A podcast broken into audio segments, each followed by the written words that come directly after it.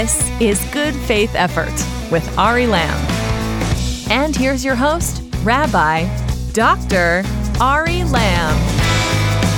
Hello, hello, and welcome to Good Faith Effort, the podcast where we show you how the values and ideas of the Bible can illuminate all the most important conversations in society, from politics to pop culture and beyond. So, uh, anyway, let's get to it. We have an unbelievable guest with us this week cancer survivor and CEO and founder of OffScrip Media, Matthew Zachary, is here, and he's going to blow your minds. And we're going to talk all about being an advocate. And we're talking this week about the story of the Exodus from Egypt, which is quite literally the most famous story in world literature. Now, I think most people are familiar with the broad outline of the story. The Israelites are slaves in Egypt. God sends Moses to lead them out. Cue Whitney Houston and Mariah Carey. But what most folks don't often remember is how the story of the Exodus actually starts. Because it starts with a very particular detail. And that detail is critical to understanding the entire narrative. And in fact, that detail has played an important role in American history.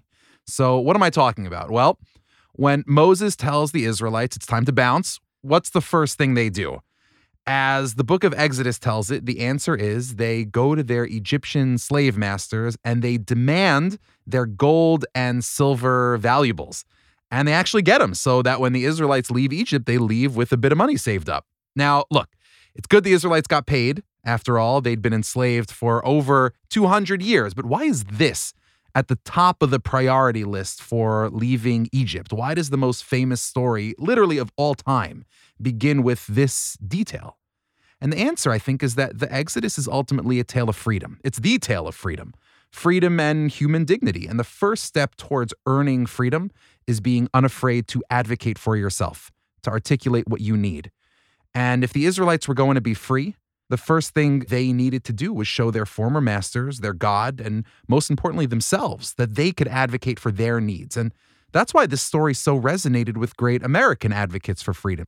So, probably the most famous example is Frederick Douglass, the great abolitionist, one of my heroes, who, in the wake of the Civil War, pointed to this detail from the Exodus story in numerous places, in particular in his autobiography, as a model for how black slaves should emancipate themselves. They should demand compensation for their years of forced labor. And he referred to the Exodus story and this detail from it over and over again.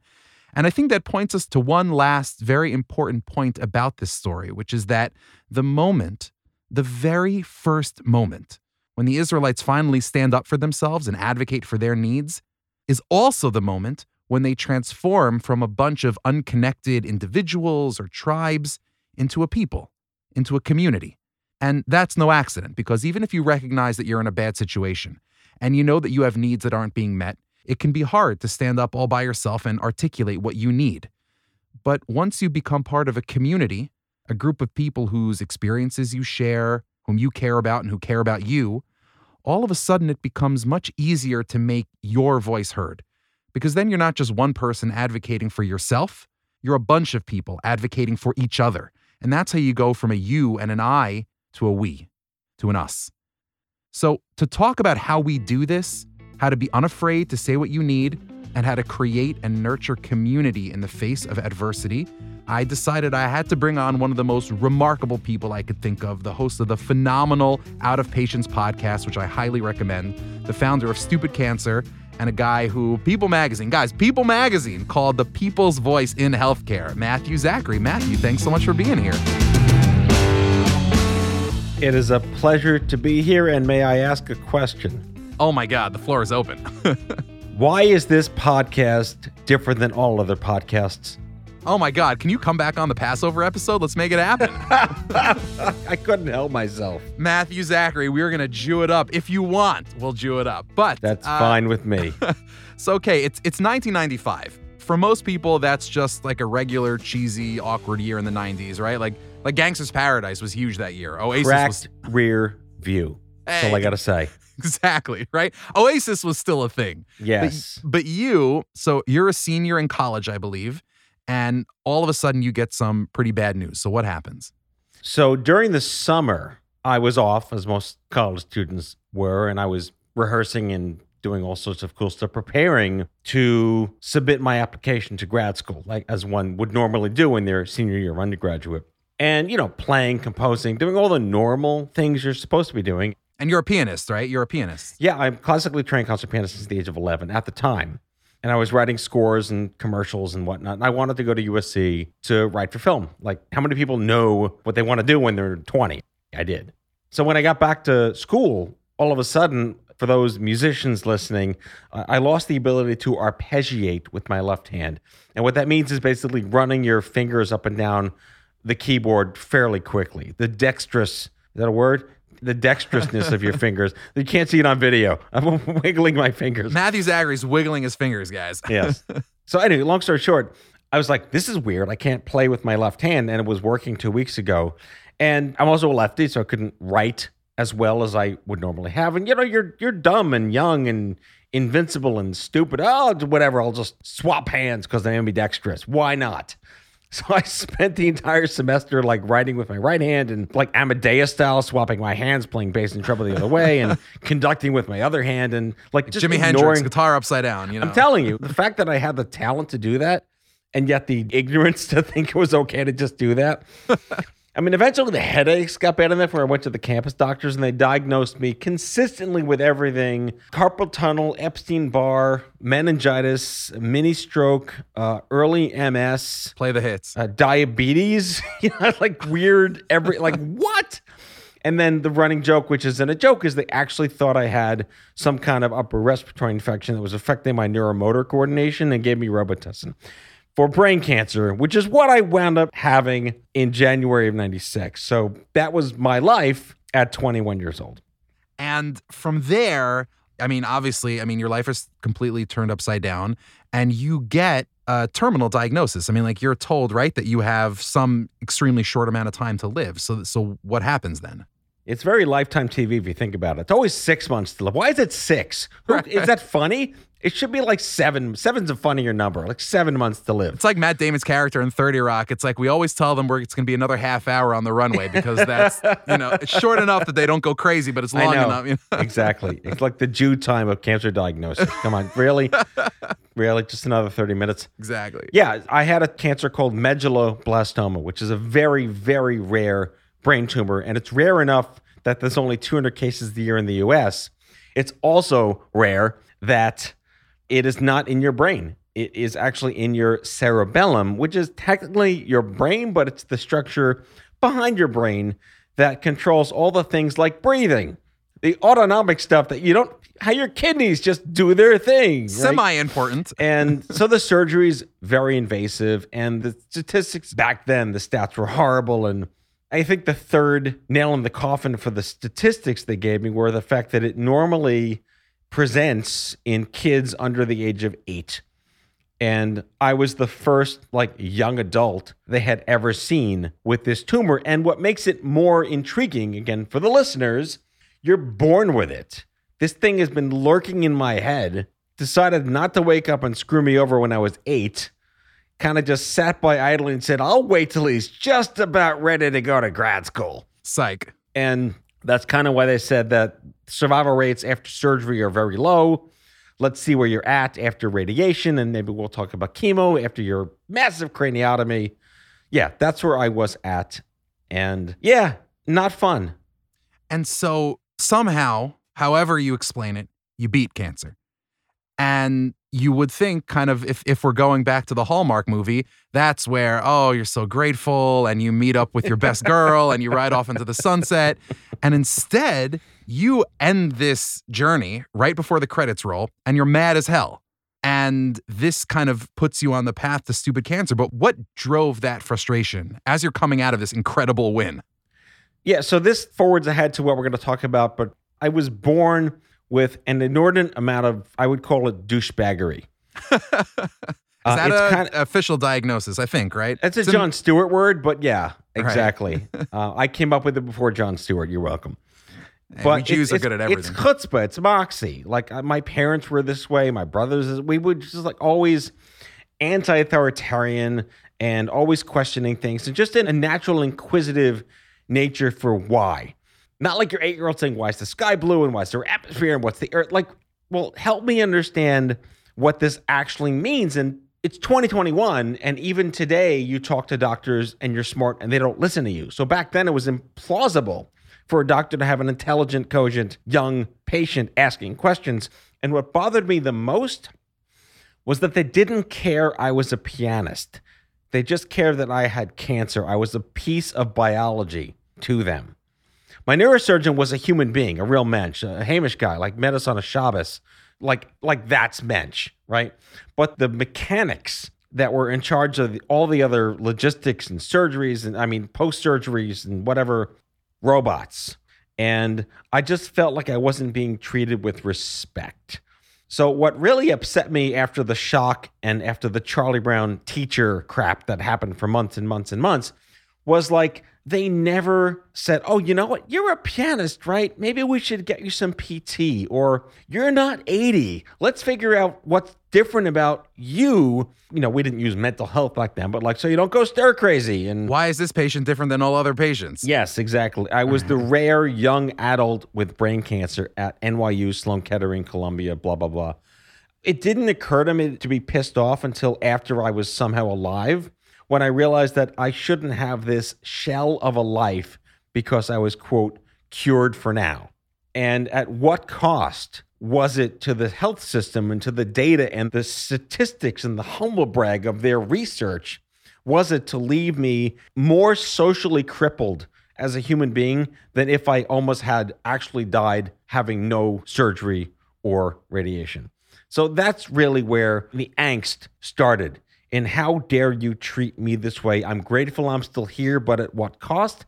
And I wasn't able to make any decisions that were what was important to me. It was what was important to them. So that's where all of this stemmed from. The gas tank fuel and the Moxie engine, I'll be all metaphoric for no reason, got ignited in the summer of 1996 when I was, quote, done. And good luck and maybe come back if you don't die kind of stuff and just you know kind of cast your fate to the wind. So it all just brewed and marinated and simmered and slow cooked throughout the entire 90s it didn't come to fruition until 10 years later but that's how it all got started. And so I want to come back to the the concert pianist thing because you've written and shared many times and you alluded to it just now that music was a significant grounding force for you during a terrible ordeal because it was something that you could control. And that's something that you've expressed before. And now, here's what I love about that framing. Because in a physical sense, you actually didn't have control over music because for a while you lost control over your fine motor skills, right? And there wasn't a guarantee that you'd get them back. So when you say you had control over music, I think you mean something else, right? So can you talk about that a little bit? well it goes back to how if you're lucky enough to have an anchor during the storm the one thing you can cling to as a hope mechanism. All my friends went to grad school. They all lived their lives. And the only thing that got stripped away from me that mattered at that time was my ability to play piano. And my right hand was fine, my left hand didn't work. And all the decisions I made that I apparently weren't my decisions because other people made decisions for me at the medical centers were let's just cure this kid at any cost. And they never thought that rehabilitating my left hand was important to me. This is emblematic in a story I tell numerous times, but it, it's one of the most nodding head, thanks for coming to my TED Talk kind of things I, I do, because it speaks to the fact that we are so out of control when we're in the cancer store.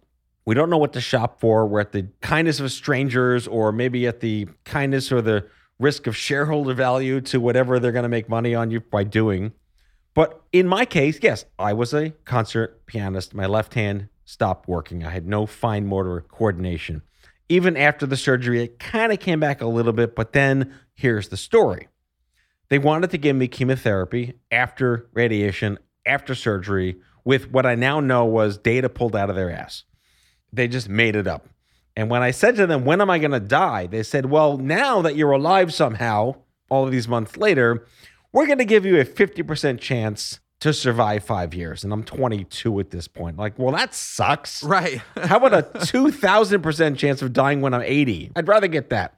And they said, but wait, there's more, like this inf- infomercial kind of thing. We want to give you chemotherapy. And I said, great. What will that make that 50% number jump to? Here's where you win, Johnny. Like drum roll, please. Right. And we're like we're expecting like 70, 80%, like and they're like 55%. And not just the eye roll of like really that that's really bad calculus on the chalkboard, but here's where the nodding head starts. What they didn't tell me, and I'll tell you how I found out later, was that the chemotherapy regimen that they wanted to give me contained a particular platinum drug called vincristine, which at certain doses is known to create permanent peripheral neuropathy, which is permanent nerve damage to your fingers and toes. So if you've ever slept on your arm and woke up and it's like, whose arm is this? Right. It's that every day, all day for the rest of your life. And you're only, oh, I don't know, a concert pianist. Right. So the question is, how did I wind up learning that that is what would have happened if I said yes? Is again, this goes back to navigating the insanity of healthcare, at least probably everywhere. My uncle happens to be a genetic researcher. He's one of the leading voices in, on the planet. My dad's best friend, not like, you know, avuncular uncle, but Jewish Right. uncle, right? And he took so much pride in being available to my father and I and our care team as an expert. And he basically said to these doctors over the phone or like a fax or whatever it was, I'd like to see this chemotherapy protocol on behalf of Matt before he says yes. Because he kind of knew in that sense, with the spidey sense, like what the hell was in there and what it possibly could have done to me. So he's the one that called me up. Telephone, kids, look it up. Telephone, cords, rotary dial, on the wall, yellow phone. That was life in 1985. And, you know, I'm paraphrasing, but can you imagine telling this to your 22 year old godson? Matt, you don't want chemotherapy. You'd rather die in five years without it than live 80 with it. And I said, why? Because it's going to cripple your ability to play piano ever again. So is it worth living five years and rehabilitating for your passion or living 80 years without that ever again in your life? Just process that thought. At what cost is cure to these doctors? And that was what really set me off in terms of they have no idea what's important to me. And they're not discussing this trade off with you at all. No, they didn't know. It was only until I went back in like late May of 96 with my parents and said, I don't want chemotherapy because I don't want peripheral neuropathy. And they said, How'd you know about that? right. I said, Because you gave my data to my uncle uh, because he demanded it. And I'd rather die in five years playing piano than have neuropathy for 80 years. And they're like, But we're trying to save your life. I was like, can I curse? I mean, forget if I can, Right. whatever. Like that's the sentiment was like, go after yourself, and I'm gonna just go take my chances. And that was the moxie that I had, which a lot of people just don't have inherently. I'm gonna do what's best for me, and you don't seem to care about that, so I don't need you anymore in my life, and I'm firing you as my doctors. And what's so amazing about this is that you're doing this totally by yourself. Like, as you've said, you're adrift in an ocean of doctors who kind of don't care to involve you in any of these trade offs that deeply involve your life. And, you know, one of the things I, I talk about a lot on Good Faith Effort is the importance of community. And that's a major theme in the work that you've done and that you do subsequent to this because you kind of resolve that people are not going to be alone in this experience.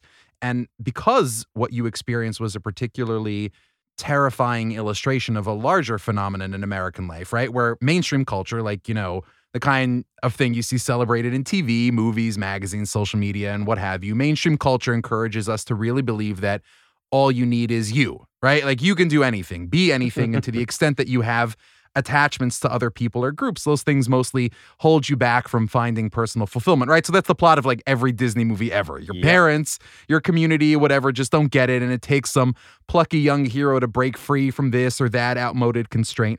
And you could have told that kind of story about yourself, where you get this terminal diagnosis, you beat the odds, you rehabilitate yourself, you outwit this whole system. And yet, this isn't at all how it goes or how you tell your story. What you find instead is that a lack of community is a recipe for being miserable, right? So, can you unpack your journey towards understanding the importance of community in coping with cancer or, or illness or that sort of thing? Yeah, it starts with a Steve Jobs analogy when he launched the original iPod, which is that you don't give people what they want, you give them what they didn't know they needed. And all due respect to Crack rear view and pocket full of kryptonite and jagged little pill, you know, the 90s sucked in general, you know, except maybe Phil Collins and some The spin doctors just woke up in their bed and like something terrible has happened. Dear Spin, well, I'm going to tweet the Spin Doctors and just say I I, I, I dragged them on the show here. But you know, I, I didn't even know it was possible to have a peer. The ad nauseum is my friends and family were awesome, but I was totally alone. And I was surrounded. You know, I, my dad was very well known on Staten Island as a high school principal, and the community was like, "Oh my God, Matt!" It was great and was validated to get support. They nearly kicked us out of the hospital because there were too many flowers delivered to the room. It was so wonderful to have that. And the, the Jews are undefeated. We, I'm telling you, it was it was like a bar mitzvah all over again. It was fantastic. Right. You know, looking at the bright side, but I meant it like wandering the earth like Cain, or just adrift, not even knowing it was possible to not feel self-loathing and judged. Because I, I lost all this weight, I lost my hair, I lost my virility, I lost everything about me that made me a man. I was scared. You know, back then it was also very whisper, right? You couldn't disclose it, and I had to hide it and wear a hat and with a scar behind my head. I wore a scarf, like really, really like sad whisper, very terms of endearment, just like this shadow culture of I can't tell you what's going on. So there really were no nonprofits back then. There really there was no internet. There was no way to know things were there. There were some things in the waiting room with flyers and whatnot, but they were all geriatric people or little Timmy. And little Timmy needs help, but I wasn't little Timmy and I wasn't Grandpa Simpson. So I wandered. What really transformed everything for me happened to be when I did rehabilitate myself, got back behind a piano, launched a Plan B career in advertising, and just began giving little concerts here and there. And then eventually coming out of the cancer closet and saying, I wrote these because I was sick and I'm here. And five years later, I did throw a legitimate second bar mitzvah at 26 years old Wow. with 500 guests out of pocket. I was doing very well. This is pre.com, just self explainers. And it was only through then giving piano concerts to cancer patients, 2001, 2002, I finally met my first peer. I've written about him extensively. There's an entire LinkedIn story on it called just Craig, another heimish guy, brain cancer, I love it. Jew, New York City, bald, went to Binghamton with me, was in the a cappella group with me, but I didn't know him and all these concentric how the hells were going on. And Craig was like, I want to know you. I want to help you. How would you like to be an advocate? My response, what the hell's an advocate? Right. I was just gonna say. but that is literally how, and I don't overuse the word literally, I was transformed in the moment with what I didn't know I needed. And Craig was this gateway drug to patient advocacy and young adult cancer conversations and data and policy and community. And again, stupid cancer is exactly what I wished I had in 1996.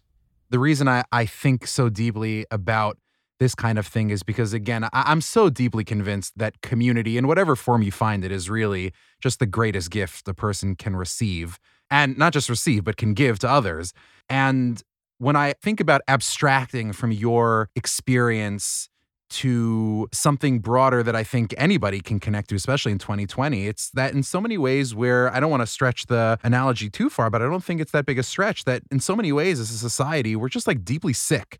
It's not physical illness, although obviously we're in the middle of like a historic pandemic, but like emotionally, spiritually sick. Just look at the headlines. It's so easy and obvious to see.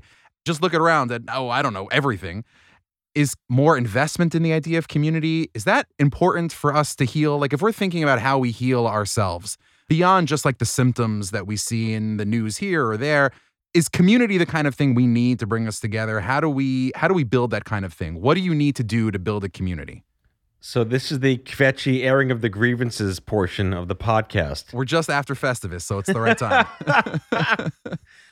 the over under on the benefits of tribalism have clearly yielded evil and good. And whether or not you choose to believe in the power of humanity to overcome and where your cockeyed optimism or cockeyed pessimism lives, I like to believe that tribalism ultimately, what the moral arc of the universe bends towards justice. I really do believe there's a course correction, but I believe there's a larger course correction coming largely from parents my age and younger who are now breeding new, whatever the Gen A is, like Right. 2010 and older. If your kids are under 10, you're a new kind of parent. And you are aware that online has saturated our capacity for social, in person, real life connection. There's a value for the balance. No one's going to deny the fact that, yes, the internet exists, it's changed civilization forever. Mankind will never be the same. But we went too far in one direction, becoming dependent and saturated with the dopamine hits of social media and the illusion of friendship versus actual friendship. You know, pandemic notwithstanding, because that's been the worst thing ever to hit us in God knows how long. But pre pandemic, or what we learned from pandemic in tandem with the lessons that social media is social isolation. And that, again, this illusion of friendship and this illusion of peer and this illusion of likes and retweets, that's not the gratification you should be having as a human being. The gratification you should have as a human being with other human beings is shared experience, shared knowledge, and shared wisdom in real life. And yes, online support groups are fantastic when done right, when self policed. And having started one before the internet, using, I think we stole Lady Gaga's forums code back in 2006 to create the stupid cancer forums. True story. Because you could do that back then, and we just did it. we didn't get a lot of our followers, but we got, you know, we got the forums. It was before Safe Space was Safe Space. It became this democratized self policing ecosystem where you could supplement online with offline. There used to be a balance between online and offline. And with my kvetchy old man hat, I miss the balance because we've leaned more towards online because it's cheaper, easier, more convenient, and because the entire, if you've watched The Social Dilemma, non conspiracy, great documentary, it really is an experiment in human psychology to move us into more eyeballs on a screen than eyeballs in real life. That's all I have to say about that. Amen. Matthew, thank you so much for being with us. Everybody, listen to the Out of Patients podcast. It's really wonderful. And looking forward to having you back again. This is amazing. Thank you so much for having me.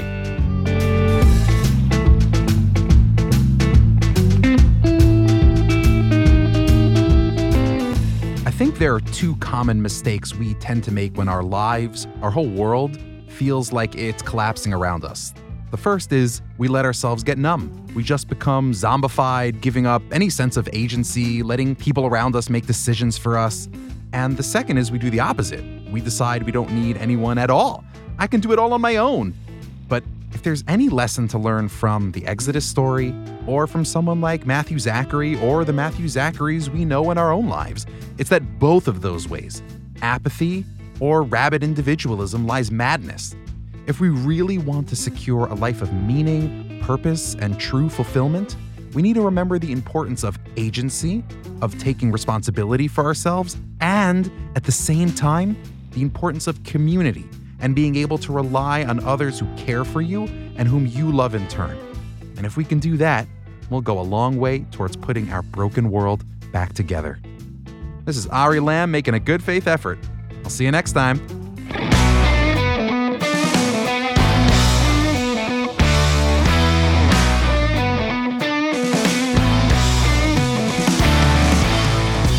Good Faith Effort was created and written by Ari Lamb. If you enjoyed the show, please rate and review us on Apple Podcasts or your podcast app of choice because it really helps others find the show. Our executive producer is Josh Cross. The show is produced and edited by Paul Ruest. This is a Joshua Network podcast presented by B'nai Zion. Follow us on Twitter at GFaithEffort. Follow Ari at Ari Lamb and sign up for our email list at thejoshuanetwork.com.